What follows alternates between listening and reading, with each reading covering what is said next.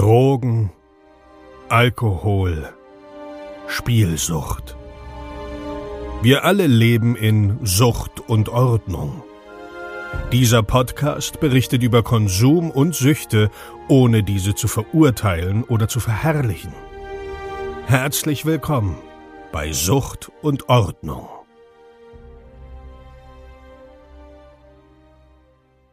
Einen wunderschönen guten Tag und herzlich willkommen zu einer neuen Episode Sucht und Ordnung. Ich freue mich riesig, dass du wieder eingeschaltet hast. Und bevor diese Episode losgeht, möchte ich mich herzlichst bedanken. Und zwar bei der lieben Tanja.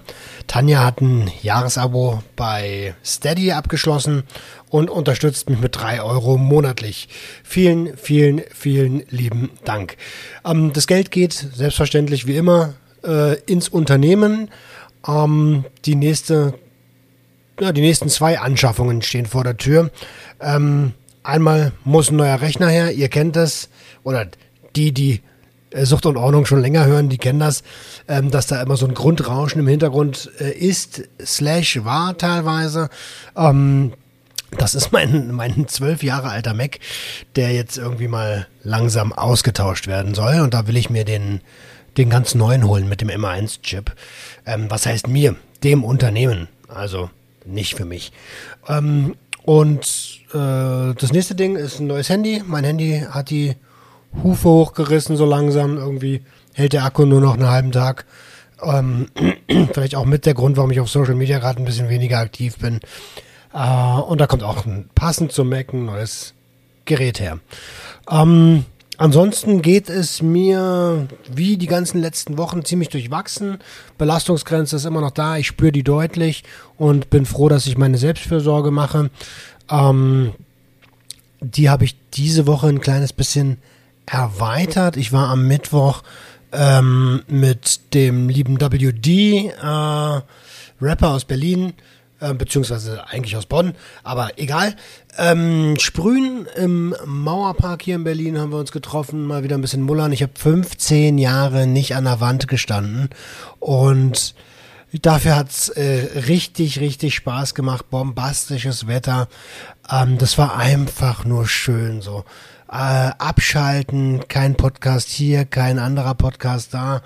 Ähm, nicht, dass mir das keinen Spaß macht hier, ne? Alles bitte nicht falsch verstehen, aber der Ausgleich, den ähm, erlaube ich mir leider noch viel, viel zu selten. Und äh, das hat so gut getan, dass ich das äh, direkt in mein Selbstfürsorge-Repertoire mit aufnehmen werde. Also ich werde jetzt demnächst öfter ein bisschen sprühen gehen, hab da richtig Bock drauf, ehrlich gesagt. Ähm, außerdem plane ich irgendwie so, eine, so ein bisschen Kart fahren mit ein paar Jungs und wir wollen in naher Zukunft ähm, Paintball zocken gehen. Da freue ich mich auch schon richtig drauf. Ähm, genau. Außerdem, so wie letztes Jahr auch schon mal, ähm, eine kleine Quad-Tour. Ähm, die hat ja Jenny und mir richtig, richtig Spaß gemacht. Das werden wir auf jeden Fall wiederholen. Und ansonsten, naja, der Weg der Besserung halt, ne? Ähm, alles cool. Ihr Lieben, ich hoffe, euch geht es auch so gut und ähm, wünsche jetzt ganz viel Spaß mit der Episode und bitte dringend dran, du bist ein Geschenk für die Welt. Five, four, three, two, one, go.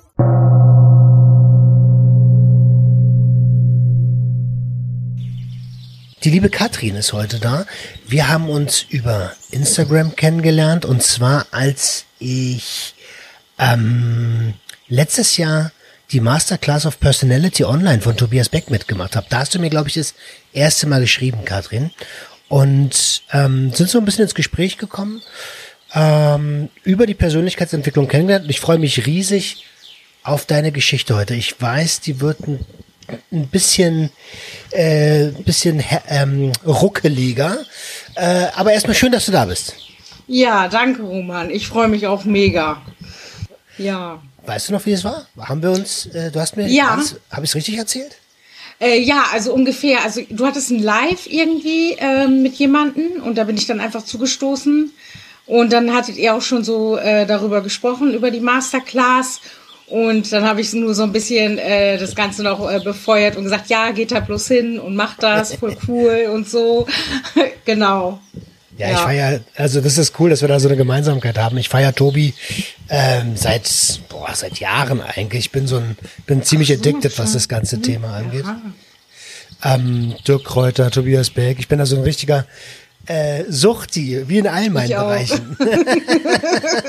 Aber lieber so als anders. ja, das stimmt, das stimmt. Ähm, äh, du, Katrin, du hast mir im, ähm, du hast mir letztens eine, eine Voice mehr geschickt und da warst du ziemlich emotional ähm, angefasst. Was war denn da los?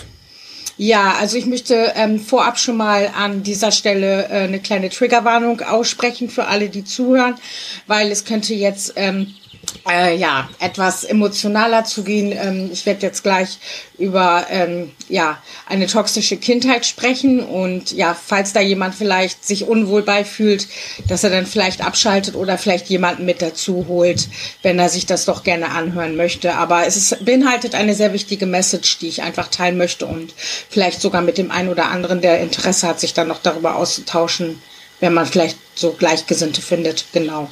Mhm.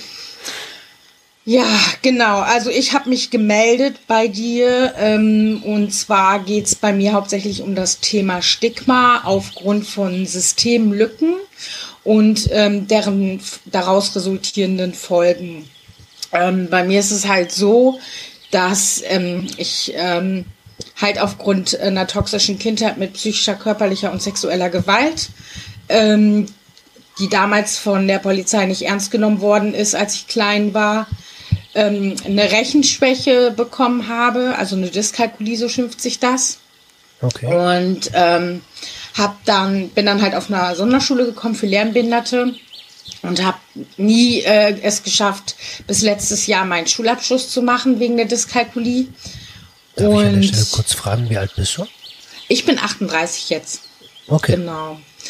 Und ähm, es ist halt so, dass es so viele Gründe gab, äh, die bei mir halt Folgen hinterließen. Also das heißt zum einen, dass die Justiz halt den Missbrauch nicht ernst genommen hat damals und ähm, mich halt auch nicht aus meinem toxischen Elternhaus rausgeholt hat, obwohl das vonnöten gewesen wäre. Dann kam ich halt in das Bildungssystem, was auch sehr, sehr chancenungleich ist und wo ich halt wirklich immer in mir gespürt habe, in mir steckt mehr, aber es ist halt so wie so ein Schmetterling, der einen da die Flügel gestutzt werden und dadurch einfach nur, weil man halt nicht rechnen kann und irgendwo hat ja jeder irgendwo seine Stärken und Schwächen und im Bildungssystem ist es leider so, man muss überall sehr gut drin sein, um beispielsweise Abitur oder so zu schaffen oder zu können oder eine höhere Schulbildung genießen zu können, sage ich mal. Und ähm, dann war es halt so, dass diese Dyskalkulie auch erst offiziell mit 20 Jahren festgestellt worden ist, weil das, äh, als ich klein war, noch nicht so bekannt war. Dann war es aber so, dass ähm, zum einen der Test über 100 Euro kostet und äh, diese Therapie Nachhilfe kann man auch sagen, ähm, 70 Euro die Stunde kostet. Und das war halt damals schon nicht für mich finanzierbar, weil ich ja aufgrund, weil ich noch nicht mal einen Schulabschluss oder eine Ausbildung hatte, halt nur diesen Mindestlohn verdient habe. Und damit ist es halt einfach nicht finanzierbar gewesen. Hab dann aber trotzdem vier Versuche äh, gemacht ohne diese Nachhilfe, einfach weil mein Ehrgeiz so stark war und ich das auch unbedingt wollte, weil das sehr, sehr, weil mein Selbstwert extremst darunter gelitten hat, weil ich halt wirklich in mir immer das, auch dieses Gefühl oder diesen Wille nach mehr hatte auch, ne? Genau. Und dann war es halt so, dass ich das halt ähm, viermal nicht geschafft habe und zwischendrin dann halt auch immer in diversen prekären Arbeitsbedingungen war, mit Zeitarbeit hauptsächlich, wo man wirklich belogen, betrogen wird, oft ja, um seinen Lohn und alles, ja, total. Und das ist ja leider so auf dem ersten Arbeitsmarkt, das ist eine Katastrophe. Also wirklich nur einfach wirklich ganz schwere, prekäre Lebenssituationen, immer wieder. Das folgt von einem zum nächsten, es zieht sich wie ein roter Faden durchs Leben, kann man wirklich sagen.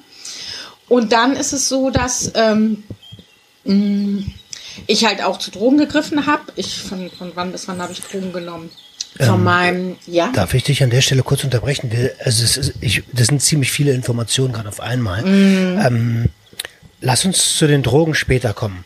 Okay. Ähm, lass uns noch mal in deine Schulzeit gehen. Du hast gerade gesagt, ähm, Rechenschwäche. Ich kann mir vorstellen, dass man als Kind ähm, in einer Klasse, wenn man einer der wenigen ist, die nicht gut rechnen können und immer schlechte Noten mit nach Hause bringt, dass das auch in der Klasse irgendwie schwierig ist, oder?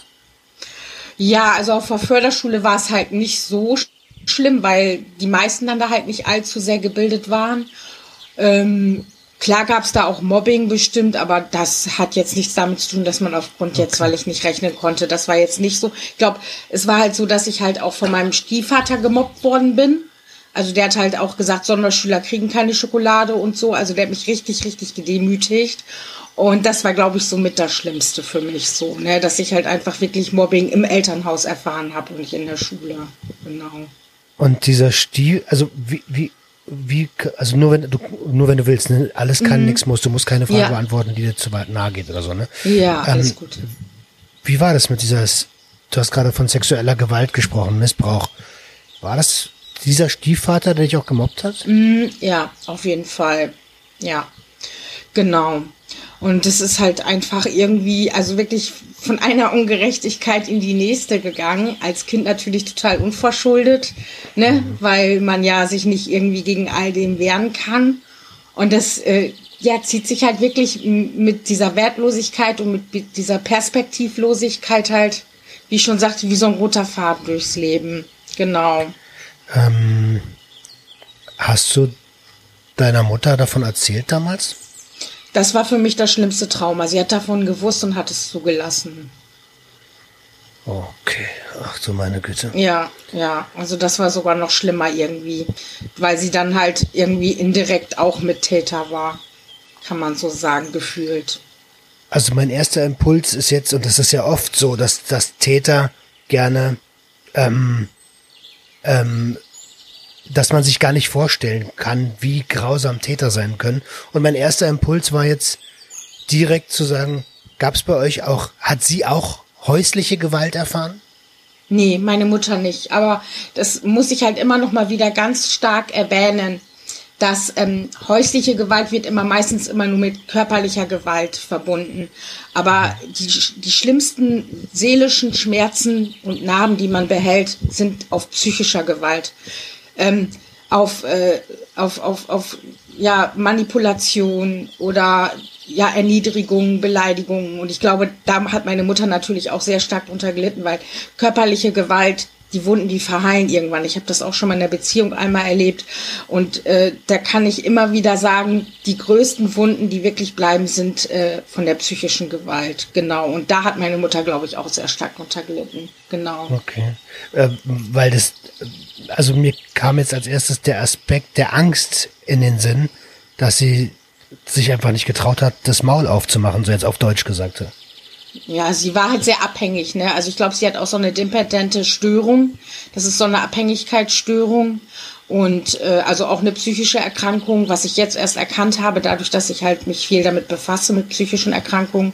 Mhm. Und die ist bis heute, die ist heute auch wieder in einer anderen toxischen Beziehung und kann die da auch nicht rausholen, obwohl ich das ganze Wissen habe und ihr das auch mitgeteilt habe, alles. Aber ja, die ist so stark in dieser Abhängigkeit drinne. Genau. Mhm. Interessant zu sehen, was es für Abhängigkeiten gibt. Also verstehe mich nicht mhm. falsch, ich will das in keinster ja. Weise irgendwie ähm, ähm, ähm, ver, äh, verharmlosen, ne? überhaupt nicht. Äh, das sind nur die Gedanken, die gerade in meinem Kopf äh, losgehen. Ah, nee, du hast vollkommen recht, du hast vollkommen recht, auf jeden Fall. Okay, ähm, das ist ja alleine schon mal äh, bei vielen Leuten ein Grund, ähm, sich selbst zu medikamentieren. Jetzt hast du aber noch diese Rechenschwäche. Äh, wie hat sich das denn in deinem, in deinem in deinem Leben bemerkbar gemacht, in, in, dem, in deinem jungen Leben? Ja, also es war jetzt nicht so, dass ich irgendwie deswegen nicht mit Geld umgehen konnte oder so. So schlimm war es nicht. Solche so schlimme Formen gibt's auch, dass man mhm. da nicht so richtig diese Kleinzahlen schon nicht unterscheiden kann. Aber mir war es dann halt wirklich, dass ich auch noch bis zur zehnten Klasse äh, die Grundrechenarten vorgelegt bekommen habe und das äh, trotzdem mit dem Kopfrechnen auch nie so richtig gelernt habe. Und genau, weil ähm, auf der Sonderschule damals bei mir war es halt so, ja, man wurde nicht großartig gefördert, weil man irgendwo drin schwach blieb. Dann wurde man auch in diesen schwächeren Kurs gesteckt und ja, man wurde nicht sonderlich irgendwie mit Nachhilfe oder so betreut. Also das hat mir echt sehr, sehr gefehlt. Und meine Eltern haben auch nie mit mir Hausaufgaben gemacht oder mich da irgendwie unterstützt in der Richtung. Also äh, sogar mein Stiefvater halt nur das Gegenteil, ne? Er so nur erniedrigt und niedergemacht, anstatt zu sagen, wir lernen jetzt zusammen oder was hast du denn für Probleme oder so. Genau. Okay, Mann, das, aber das, das gibt's ja wirklich in vielen, vielen mhm. Familien, ja. Ja. Dass die Kinder einfach komplett sich selbst überlassen werden. Mhm. Ähm, Okay. Ähm, jetzt, was, was, weil wir wollen ja so ein bisschen über das Schulsystem und über Ungerechtigkeit auch sprechen. Gab es, ähm, beziehungsweise was, was gab es, wo du, was gab es ja bestimmt auch irgendwas, wo du richtig talentiert drin warst und wo du Spaß dran gehabt hast und wo du aufgeblüht bist. Was war denn das als Kind? Ähm, also ich konnte immer schon ganz gut schreiben, muss ich sagen. Also Rechtschreibung war miserabel, aber so, so, so, äh, wie heißt es gleich? Ah, Geschichten schreiben konnte ich schon super gut, habe ich früher so kreativ gemacht. Oder ich muss auch sagen, mein letzter Lehrer, der war leicht doch innovativ und der hat mir auch ganz oft irgendwie eine Bühne gegeben oder so ähm, und habe dann da mit meinen Klassenkameraden gerappt oder so oder äh, auf okay. Schulveranstaltungen oder so. Ne, ich konnte immer schon sehr gut auswendig lernen. Solche Sachen konnte ich zum Beispiel sehr gut, auf jeden Fall. Genau. Mhm. Das heißt im Umkehrschluss, das ist eine Sache, die ich zum Beispiel am Schulsystem extrem bemängel, ist, du hast ein Talent, was aber überhaupt nicht gefördert wurde. Stattdessen hat man, so wie bei fast allen Schülern, geguckt, dass man einen, einen Grundstoff, den sich sowieso kein Mensch großartig merkt, reinpresst und mm. dann mhm. guckt, wo sind die Fehler, wo bleibt der Stoff mit dem beschissenen Klebstoff nicht hängen. Mm. Und und ähm, ich vergleiche das, ich glaube, Tobias Beck hat das auch gesagt. Die Schüler kommen so als Kreis in die Schule und gehen als Vierecke wieder raus. ja, echt. Äh, ah. Richtig. Was hast du da, ähm, du hast ja gesagt, wir wollen so ein bisschen über die Stigmata sprechen und genau. über das Schulsystem und über das, oder das Bildungssystem. Ähm, was ist deine Message? Also was willst du, was kreidest du da an? Genau, also was ich halt einfach ankreiden will, ist, dass ähm, man halt im Schulsystem erstmal auch, also mich hat das Schulsystem selber auch total traumatisiert, noch zusätzlich, muss ich ehrlich sagen. Also das haben die nicht bewusst oder böswillig getan, aber es ist, wie es ist und es ist auch heute noch so. Da sind die Fronten auch noch total verhärtet. Ähm, aber es hat mich halt auch absolut traumatisiert, weil ich wirklich auch ähm, immer das Gefühl auch vom, Bild, vom Bildungssystem bekommen habe, du bist nicht gut, wie du bist. Und wenn das Elternhaus einen das schon so vermittelt äh, und dann noch das Bildungssystem daraus, also dazu kommt, dann braucht man sich doch nicht wundern, wenn man dann irgendwann mal doch irgendwo zu einem Fluchtmittel greift, sage ich mal, in dem Fall Drogen zum Beispiel. Und wenn man dann Drogen nimmt oder man dann irgendwie äh, in der Gesellschaft äh, das irgendwie ja, rauskommt, wie jetzt in meinem Fall bei meinem Opferentschädigungsgesetzantrag, was ich dir erzählt habe letztens in der Voice, mhm. äh, wo ich das Gutachten hatte, wird man letztendlich nur darauf reduziert, so auf den Drogenkonsum, wo ich dann auch sagte, so ja, aber der Drogenkonsum ist nicht mehr präsent und äh, ne und letztendlich also, ja so auf das Stigmata. Sorry, wenn ich dir ins Wort falle, aber ich weiß, was du mhm. meinst und mir fällt also ich weiß oft nicht, was passiert, aber ich habe mich gerade an die Voicemail erinnert. Der Hörer weiß es noch nicht. Hast du die Kraft, das nochmal mit, mitzuteilen, was da, was dir da widerfahren ist? Ja, auf jeden Fall. Also es ist so, dass ich halt aufgrund äh, meiner toxischen Kindheit einen Antrag auf Opferentschädigungsgesetz gestellt habe. Das ist halt so, ein, so eine Entschädigung, da kann man entweder ähm, dadurch entweder einen einmaligen Betrag erhalten oder einen monatlichen Betrag, je nachdem, wenn man halt ähm, Opfer einer Straftat geworden ist, also im sexuellen Bereich. Und ähm, ich habe das zum Beispiel auch angezeigt, irgendwann später mit Ende 20 ungefähr. Mhm. Und kurz vor der Verjährungsfrist und ähm, er wurde auch verurteilt, aber halt nur Bewährung, ne? Also so äh, mit einem Geldbetrag sozusagen konnte er sich dann freikaufen, so gesehen. Und ähm, es war halt auch bei diesem Gutachten so, ich habe überhaupt kaum, also mir wurden Fragen gestellt, aber ich hätte halt auch gerne von mir aus was mitgeteilt, was das so hinterlässt. Und ein ganz großer ähm, Leidensdruck ist zum Beispiel auch, dass ich ihn angezeigt habe und ich wusste, er hat eine neue Freundin, die auch ein kleines Mädchen hat. Und ich habe das dann auch bei der Polizei erwähnt und habe gesagt, die sollen bloß das Jugendamt einschalten oder zumindest schon mal das Mädchen vielleicht befragen. Und das haben die halt alles nicht gemacht. Und ich lebe in Anführungsstrichen, also nicht bewusst, so dass es einfach irgendwo unbewusst so ein Schuldgefühl irgendwie, dass ich dieses kleine Mädchen nicht retten konnte. Und das sind so Sachen, die konnte ich zum Beispiel bei diesem Gutachten überhaupt nicht äh, mitteilen, gar nicht sagen weil er mich halt nur mit Fragen äh, bombardiert hat und das Gespräch nur so gelenkt hat, dass ich nur antworten konnte und auf einmal war es dann auch vorbei.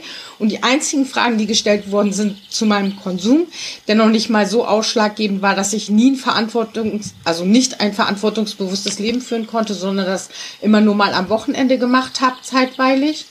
Und äh, das nie so zum Mittelpunkt in meinem Leben war, so gesehen. Und das aber trotzdem er wusste und er hat nicht einmal eine Frage zu meinem Stiefvater gestellt oder zur Tat an sich selber. Und da habe ich nur gedacht, ey, das kann doch nicht sein, dass das, dass das der Konsum so ein hohes Stigma ist, dass man sogar eher nur darauf äh, äh, rumhackt, in Anführungsstrichen, mir fällt gerade nichts anderes ein, alles aber gut, es ist, ne, und äh, ja, eigentlich habe ich doch schon genug ähm, und, und Unfairness erlebt oder Ungerechtigkeiten erlebt und unverschuldet. Ne? Und das war dann irgendwie jetzt noch so die Spitze des Eisbergs so, ne? Also, ja. Und ja, damit möchte also, ich einfach auch rausgehen, einfach jetzt, genau. Nur noch mal für mich, damit ich das komplett verstehe. Du hast das Ding zur Anzeige, den, den sexuellen Missbrauch, der dich traumatisiert hat, zur Anzeige bringen wollen. Und die Fra und du durftest quasi überhaupt gar nicht richtig sagen, was da vorgefallen ist, sondern die haben dir so standardisierte Fragen gestellt und dich ähm, und als sie dann ge ge gehört haben, dass du konsumiert hast, dich abgestempelt als als Junkie oder wie? Ich erkläre dir es nochmal genau. Also die Anzeige war schon mit äh, Ende 20. Ich bin ja jetzt 38. Und äh, diese Opferentschädigungsrente, die kann man noch im Nachhinein auch äh, äh, beantragen. Ah, okay, das hat also das nichts mit so dem Kopf genau, zu tun, sondern genau. mit, der, mit der Entschädigung. Verstehe. Genau, genau. Und wenn man dann dieses Opferentschädigungsgesetz äh, Gesetz beantragt, dann ähm, kriegt man halt so ein Gutachten und dann wird man halt von einem Psychiater befragt dazu. Und das war halt dieses Gespräch, was jetzt dann stattgefunden hat. Vor zwei, drei Wochen war das gewesen, genau. Und da hatte er mich dann halt, wie gesagt, nur aufgrund meines Konsumes befragt und überhaupt nicht irgendwie aufgrund der Tat. Oder auch, dass ich mich irgendwie mitteilen konnte, was das alles noch so für einen Leidensdruck äh, beinhaltet bei mir. Genau. Und, und ich meine, was ist das denn für, für, für eine Arbeit? Das ist doch wohl, also das liegt doch auf der Hand, dass man konsumiert oder dass oft konsumiert wird, um traumatische Erlebnisse in der Jugend selbst zu medikamentieren. Verstehst du, was ich meine? Auf jeden Fall. Also jetzt kann ich noch dir eine Oberschote erzählen. Und zwar in dem Gespräch, weil ich ja so eine äh, Impulskontrollstörung habe, äh, meinte der Arzt dann noch so zu mir, ja, ähm, Sie könnten ja dafür ähm, äh, äh, ich weiß gar nicht mehr, wie das heißt, irgendwie so auf jeden Fall so ein Medikament nehmen dafür, ne? Und ich habe schon mal ein, zwei Mal so ein Medikament genommen und das hat original wie Amphetamin gewirkt. Und ich kam da überhaupt nicht drauf klar, weil ich sowas nie in der Woche konsumiert habe, also Drogen nie in der Woche konsumiert. Und das war mir irgendwie voll too much. Und dann habe ich nur gedacht, jetzt stigmatisierte er mich aufgrund des Drogenkonsumes, will mir aber im Umkehrschluss Drogen in Form von Medikamenten noch andrehen für meine psychische Erkrankung, wo ich so dachte, ey, was für eine Welt lebe ich eigentlich hier gerade so, ne? Also das ist doch mega tricky. So, ja. ja. Das, ist, das ist verrückt. Also das ist weird. Ähm, Total. Was wollt ihr da andrehen? Also ich weiß ja, Konzentration ist ja Ritalin ganz oft. Ja, nee, ich überlege gerade, wie heißt es noch? Äh, Neuroleptika hieß es, genau. Neuroleptika. Also ja, für ihre Impulskontrollstörung, das ist halt so eine, so eine Art Zwangsstörung in Form von Knibbeln und Drücken der Haut, ähm, mhm. wo man halt, das ist halt wie so eine Art Zwangsstörung und das sind aber unverarbeitete Anspannungen, die vom Körper nicht mehr normal auf Dauer verarbeitet werden konnten, worauf dieses Fehlverhalten resultiert.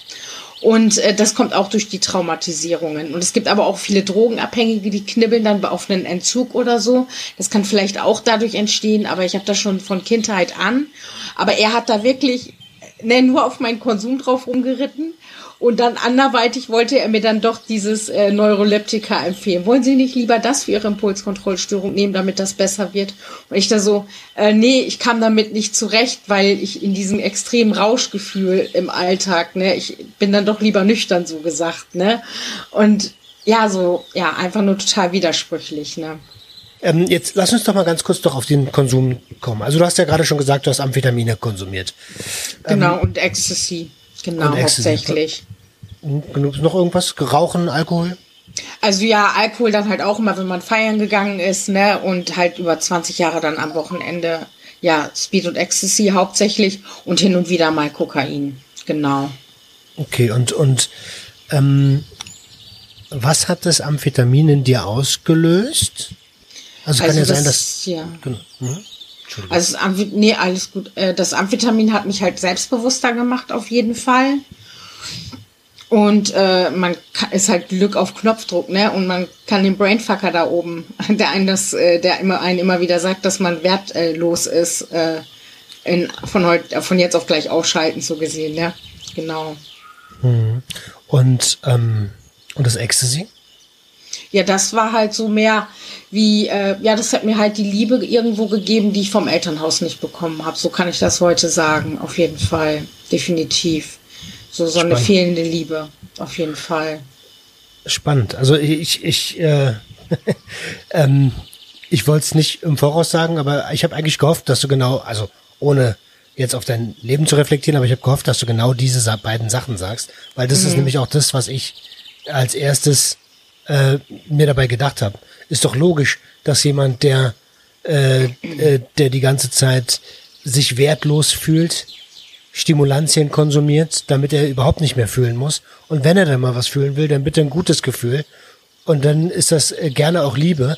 Und dafür ist dann das Ecstasy zuständig, ne? Mm, ja, genau, auf jeden Fall. Definitiv. Es war halt auch 20 Jahre lang so. Mein Glück war es wirklich so, dass ich äh, einen recht stabilen Freundeskreis hatte. Also die jetzt nicht, äh, die haben auch konsumiert. Also mein bester Freund, meine beste Freundin, die haben auch genauso konsumiert, aber auch nur so wie ich halt hin und wieder mal am Wochenende, aber nie in der Woche. Also das war, glaube ich, so mein Glück. Ich glaube, wenn ich die nicht gehabt hätte, so, dann wäre ich wirklich irgendwann völlig in der Gosse gelandet und hätte vielleicht sogar ganz harte Drogen ausprobiert und so. Ähm, genau, also das war, glaube ich, so echt meine Rettung, mein Freundeskreis, das muss ich sagen. Okay. Ähm, konsumierst du noch? Nee, also ich habe das letzte Mal vor anderthalb Jahren Speed konsumiert und ich habe es so bereut. Es war so, so ein Dreck. Oh, vergiss es. Oh, schlimm. Also ich denke sehr oft noch dran, jetzt vor allen Dingen auch so in akuten Stresssituationen, weil man weiß, okay, man kann im Prinzip das Glück von 0 auf 100 direkt projizieren, sage ich mal. Ähm, und äh, beim Ecstasy war es halt wirklich auch so, ich bin schon sehr lange Single, muss ich sagen. Und äh, das war dann halt auch irgendwo so ein Liebesersatz auch, also auch in der Partnerschaft, so dass man dadurch dann durch das Ecstasy halt wirklich so so einen Ausgleich hatte, definitiv. Ja. Hm, hm. Ähm, okay, aber du hast seit anderthalb Jahren nicht mehr konsumiert. Mhm. Und ähm, ich, ich meine, wir wollen ja auch so ein bisschen präventiv arbeiten. Äh, also ich jedenfalls hier mit dem Podcast. Ähm, warum denn nicht? also es wird ja einen mhm. Grund haben, dass du gesagt hast, ey, ich lass das mal. Also es war halt so, äh, dass ich ja meinen Schulabschluss äh, nachgeholt habe im letzten Jahr, den fünften Versuch und habe halt ähm, äh, dank dem Podcast von Laura Marlina Seiler, was auch mit Persönlichkeitsentwicklung zu tun hat, diese lösungsorientierte Motivation bekommen, halt in ganz Deutschland nach Spendengeldern zu suchen. Das heißt, ich habe sämtliche ähm, äh, Stiftungen, äh, Initiativen ähm, und so angeschrieben per Mail und nach Geldern gefragt, denen meine Geschichte erzählt und alles und ähm, bin dann ganz zum Schluss halt ähm, an die Opferhilfe gekommen und die hat mir diese ähm, Dyskalkulie-Therapie dann ein Jahr lang finanziert. Das waren irgendwie so um die 3000 Euro dafür.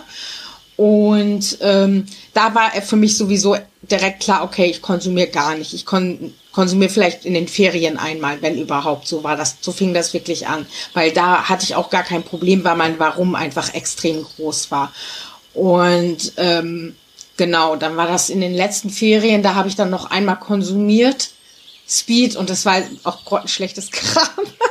äh, hab's total bereut, hab's total bereut auch. Und äh, Tobias Beck, der hat halt auch so ein Speak äh, von Gedankentanken, wo er dann halt auch so sagt von wegen, ähm, irgendwie äh, den Schmerz, äh, äh, den Schmerz mit Alkohol betäuben, so wo man kommst nach Hause und betäubst deinen Schmerz mit Alkohol, so ne? Und das war irgendwie auch so ein so ein Weckruf so von wegen so ja, da wurde mir dann wirklich auch klar, okay, es war wirklich immer eine Flucht und äh, ja diesen Schmerz äh, von der Perspektivlosigkeit und Wertlosigkeit zu betäuben, genau. Und das war dann für mich wie wie so ein Aha-Moment, also das kam dann alles so zusammen und seitdem ich mich halt mit Persönlichkeitsentwicklung befasse, ist auch meine Vision entstanden, dass ich selber ähm, Menschen, also Kinder vor allen Dingen, äh, die ähm, bildungsbenachteiligt sind, in Workshops mit Selbstbewusstseinsworkshop unterstützen möchte und auch mit dem Thema Persönlichkeitsentwicklung und Resilienz und Kommunikation und Achtsamkeit. Und diese Vision ist halt auch dadurch entstanden, seitdem ich mich damit beschäftige. Und von daher Schon gewusst? Resilienz ist der Prozess, in dem Personen auf Herausforderungen und Veränderungen mit Anpassung ihres eigenen Verhaltens reagieren. Dieser Prozess umfasst Einflussfaktoren, die Resilienz erfordern, wie zum Beispiel Traumata, Faktoren, die Resilienz begünstigen, zum Beispiel Ressourcen und Konsequenzen, zum Beispiel Veränderungen im Verhalten oder in der eigenen Einstellung bin ich jetzt für mich das Vorbild, was ich mir von meinen Eltern immer gewünscht hätte. Also ich bin für mich mein eigenes Vorbild und äh, möchte das dann auch für die Schüler sein, genau, für die Kinder auch sein in Zukunft. Mega und das cool. ist mein Warum. Und das ist mein Warum ich einfach, äh, ja, das dann auch nicht mehr brauche, weil ich halt, ja, jetzt ein Leben führen will, was das Glück ersetzt mit der Droge, aber halt in dieser Vision halt, ne? Genau. Also auf jeden Fall schon mal äh, mein, mein, mein vollsten Respekt dafür. Richtig, richtig gute, ähm, da, ein sehr, sehr gutes Warum. ZDE, ja, Zweck der Existenz. Du hast das ähm, Buch gelesen, ne? Ja. ja selbstverständlich. ja, so schön. Ich lese gerade zum zweiten Mal. ähm, also für die Hörer, es geht ums kleine Café am Rande der Welt. Ja, ähm, John Strelecki. genau. Äh, Jetzt, jetzt hast du diese geführte Medi äh, Meditation, jetzt hast du ähm, von, von Laura Maria Seiler ähm, die, den Impuls bekommen, zu sagen, ich äh, generiere da die Spenden. Wie hast du das angegangen? Was ist, äh, nimm uns mal mit ins Boot.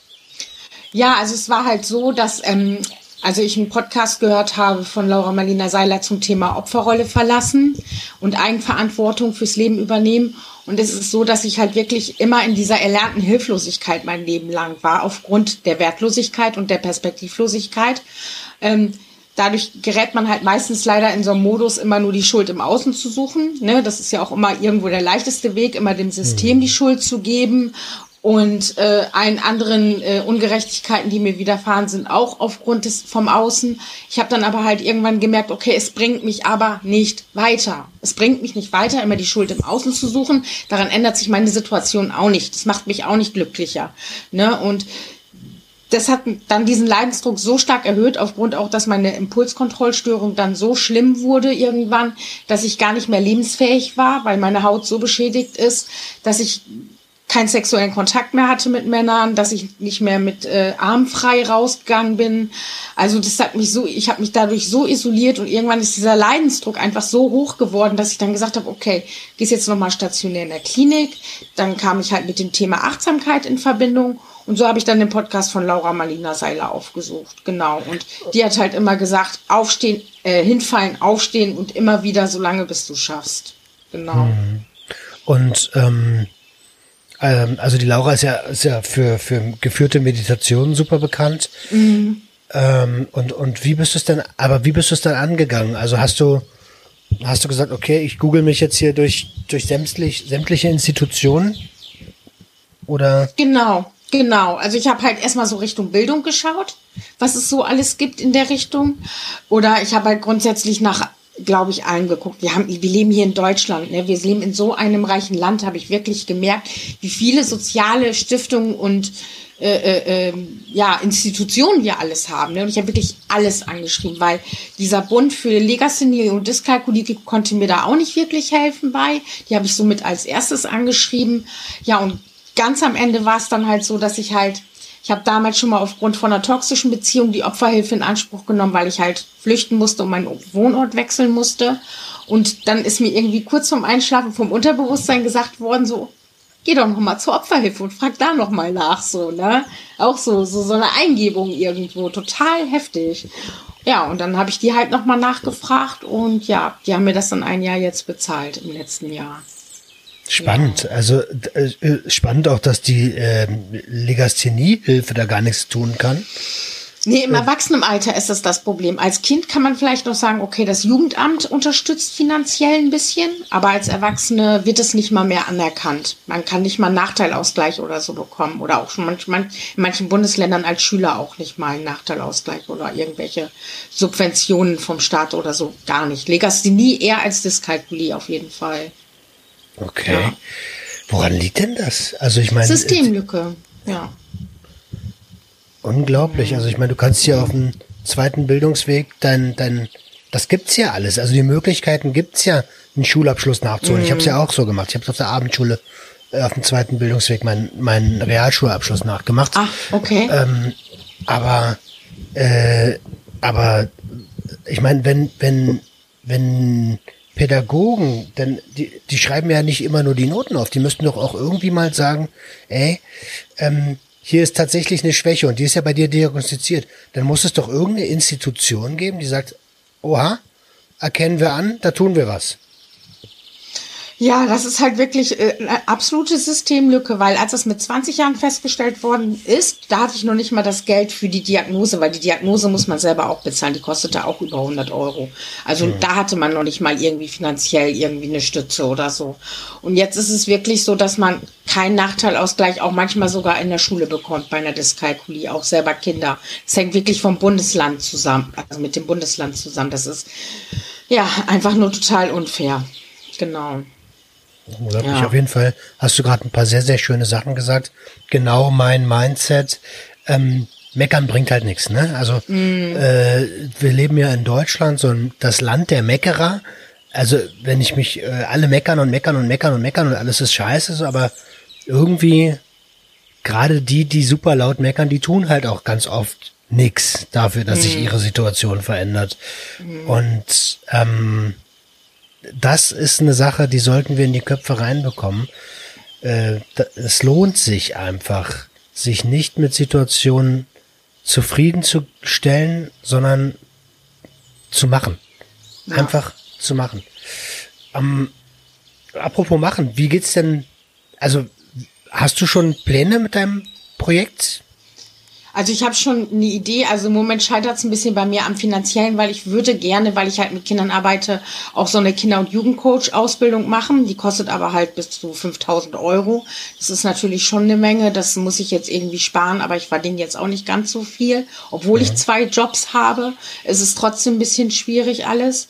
Und äh, habe aber mega viele Ideen. Also ich habe Ideen, dass ich halt deswegen auch bei ähm, Instagram mein Name Stimme der Stärke, weil ich die Stimme der Stärke für die Kinder sein möchte, die für sich selber die noch nicht gefunden haben, weil meistens nur die Schwäche im Vordergrund stand, gerade so bei bildungsschwacheren Kindern zum Beispiel oder Kinder, die irgendwie auch traumatisiert sind oder irgendwie Hintergründe haben, wo sie halt nicht ihr Potenzial so entfalten können, wie sie es eigentlich wollen.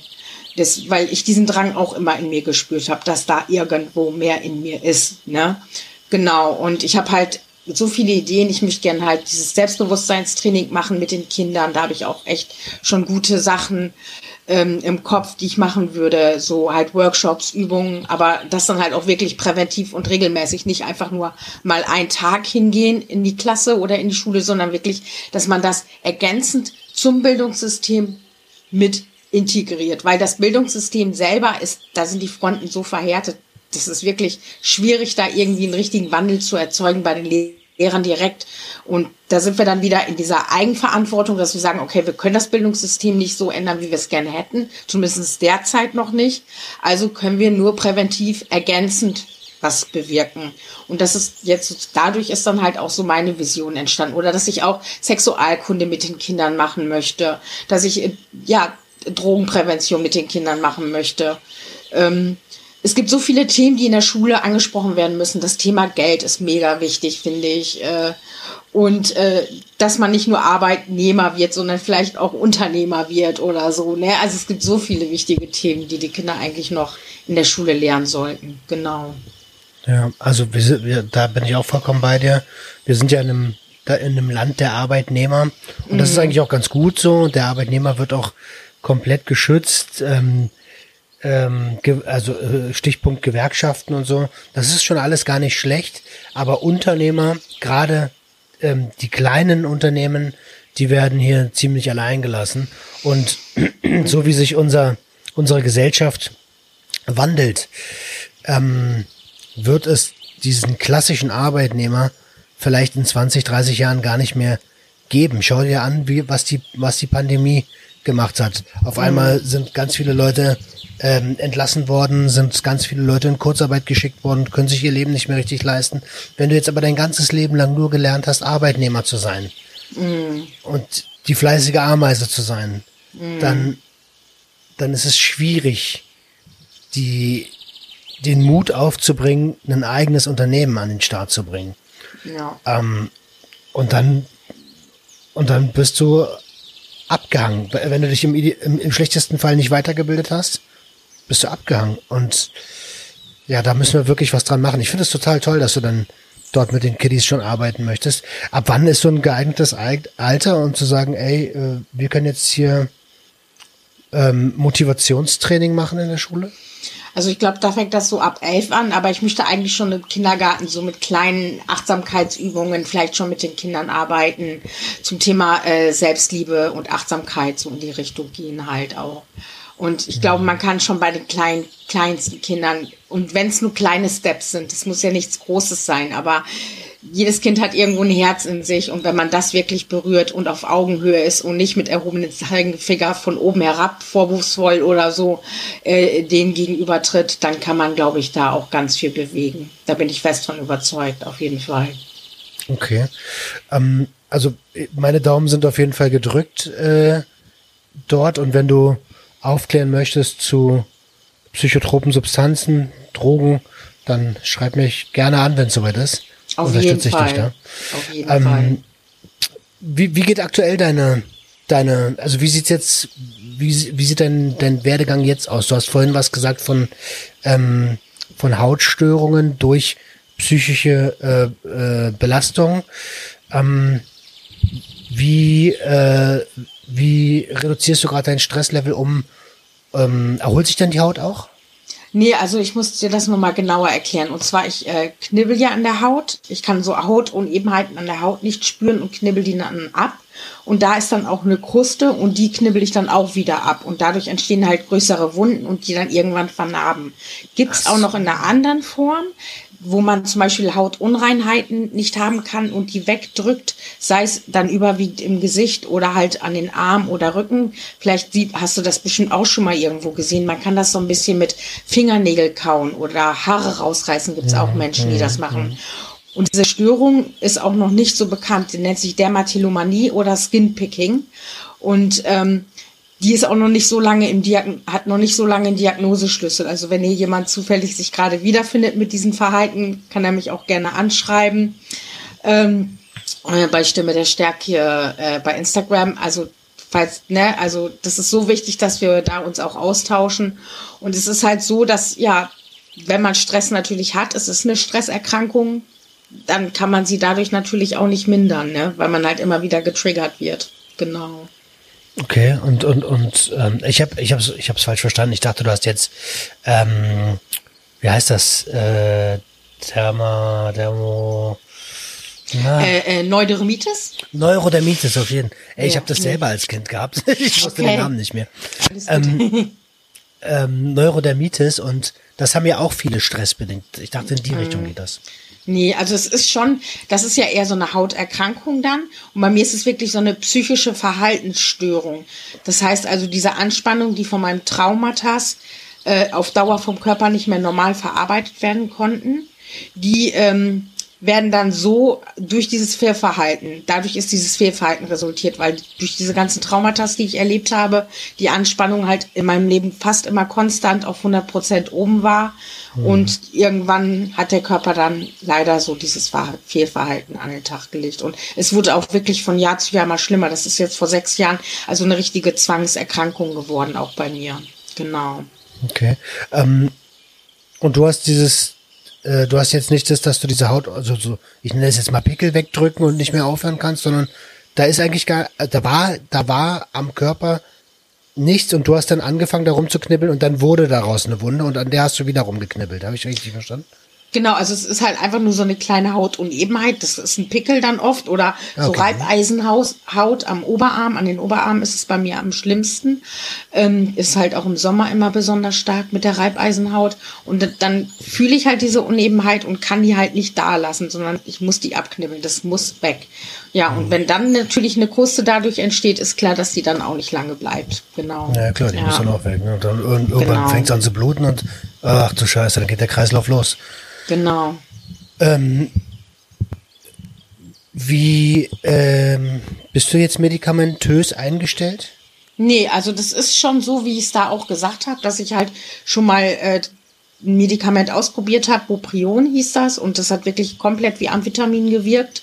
Ich war hier mhm. sowas von auf Sendung und habe gedacht, so krass, ähm, das war halt auch schon in der Zeit, wo ich schon mit den Drogen abgeschlossen habe. Von daher war das für mich dann ein absolutes Ober-No-Go, äh, das weiterzunehmen, weil ich so dachte, ja toll, dann kann ich ja gleich mir Amphetamin geben, so, ne? Das hat wirklich, eh, das war, es hat halt auch einen großen Bestandteil davon, aber es hat auch wirklich eins zu eins so gewirkt, muss ich wirklich sagen. Ich war richtig auf Sendung davon.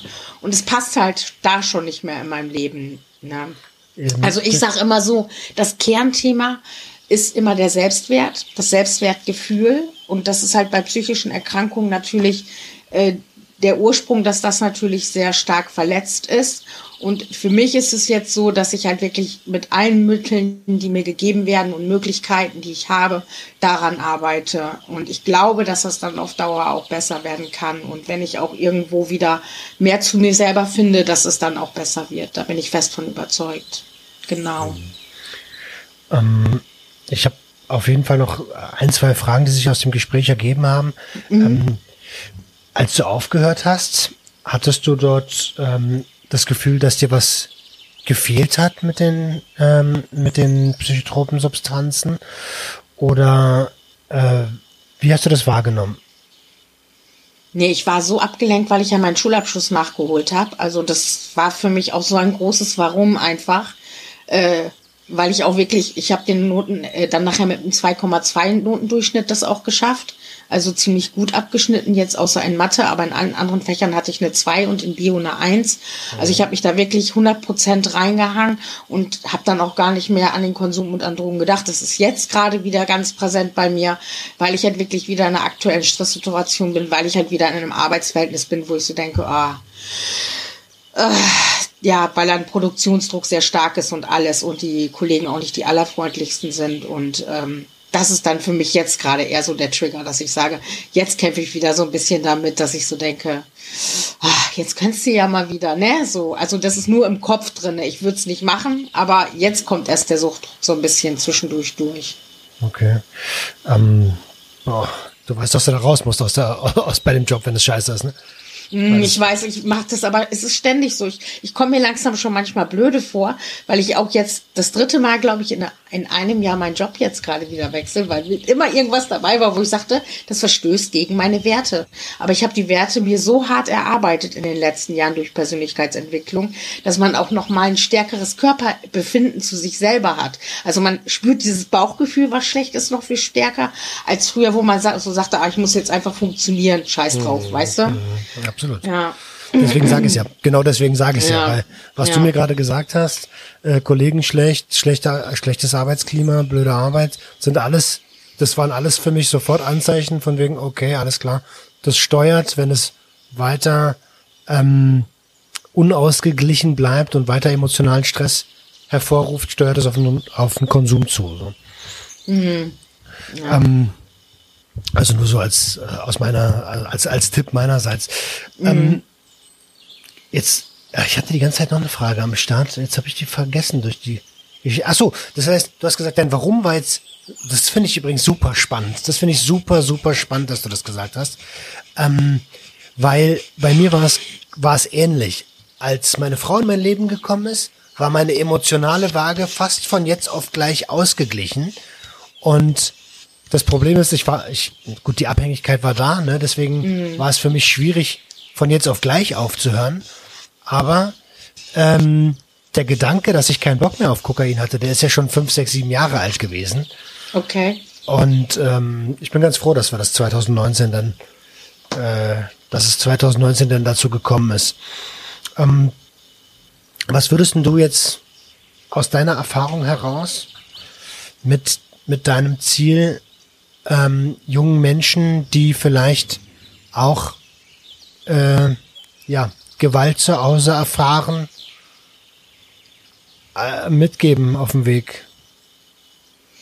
Ähm, ja, und vor allem jetzt gerade bei Corona, ne, ist es wirklich so, dass gerade weil die Familienverhältnisse dann auch wieder enger sind und die Kinder echt da den ganzen Tag zu Hause sind, wenn man dann da so in Elternhäusern ist, äh, die nicht gerade gut zu einem sind, ja, es ist gerade echt schon wieder so eine herausfordernde Zeit. Also ich kann immer wieder sagen, ähm, hör nicht auf das, was andere sagen über dich. Es ist vollkommen scheißegal, was andere Menschen über dich denken, weil wenn du für dich selber ein gutes Gefühl dabei hast mit dem, was du willst und was du tust, äh, mach das und ganz, ganz wichtig, träume groß und träume auch größer als wie wenn es dir das Bildungssystem oder die Lehrer oder Eltern dir irgendwas vermitteln wollen. Das heißt, selber schon bei kleinen Kindern, wenn die Astronaut werden wollen, dann förder das, dann mach das und mache alles, was dir gut tut einfach. Ne? Also ich sage immer, die Flügel werden immer so sehr gestutzt oder die Eltern projizieren ihren Mangel auch oft auf die Kinder. Das heißt, Eltern sind selber oft emotional instabil,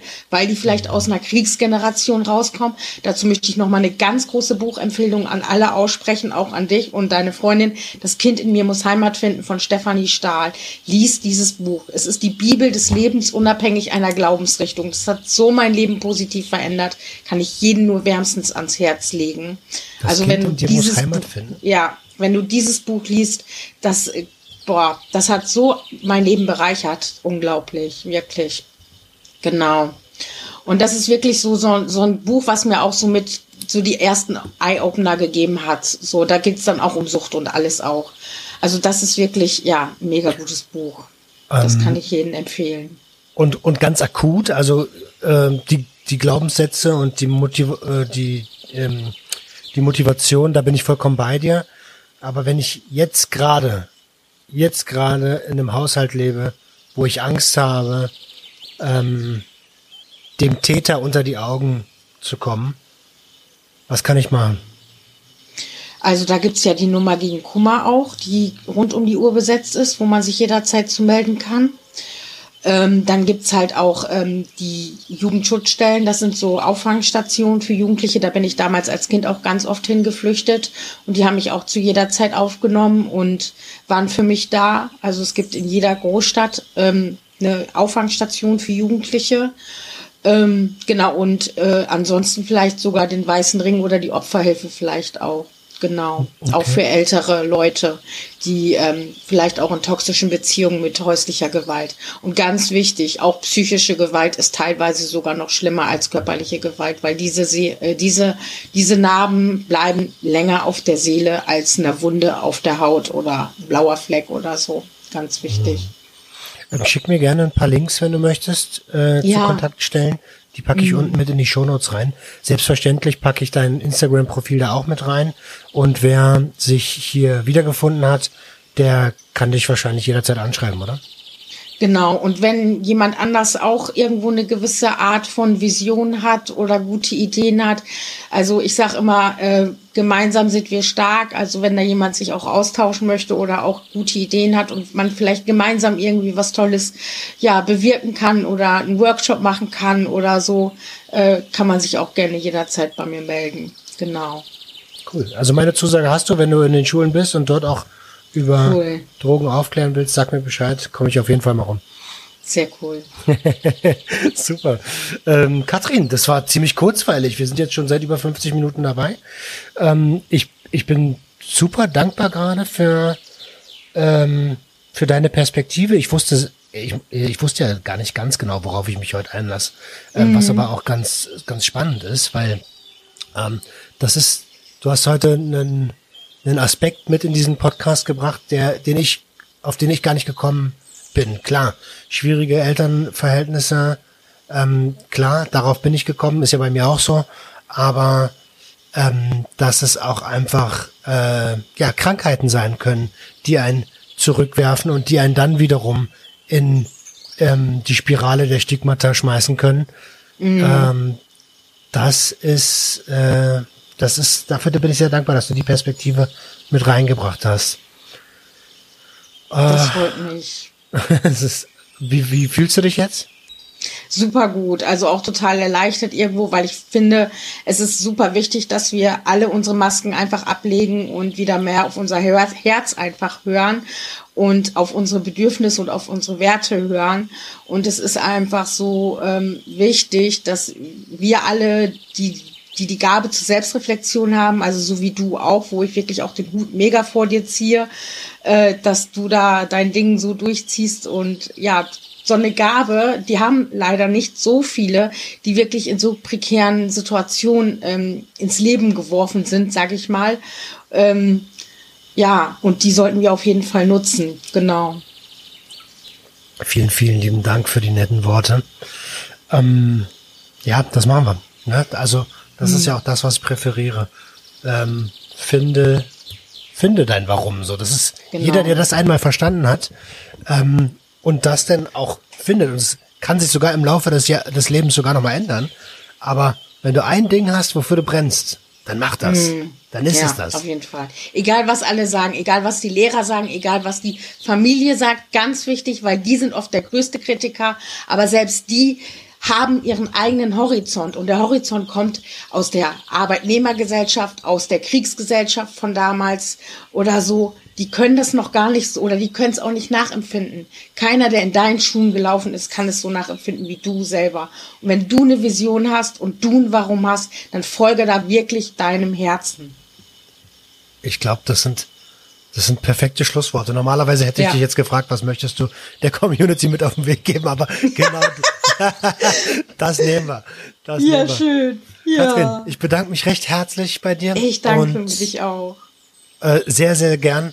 Und ähm, bleib am Ball, bleib, bleib stark. Ich finde, du bist eine super starke Persönlichkeit. Und ähm, genau, ihr da draußen, wir hören uns in der nächsten Woche. Und wenn ihr Fragen an Katrin habt, schreibt sie gerne auf Instagram an. Ihr Lieben, bis dann. Ciao, ciao. Ciao, ciao.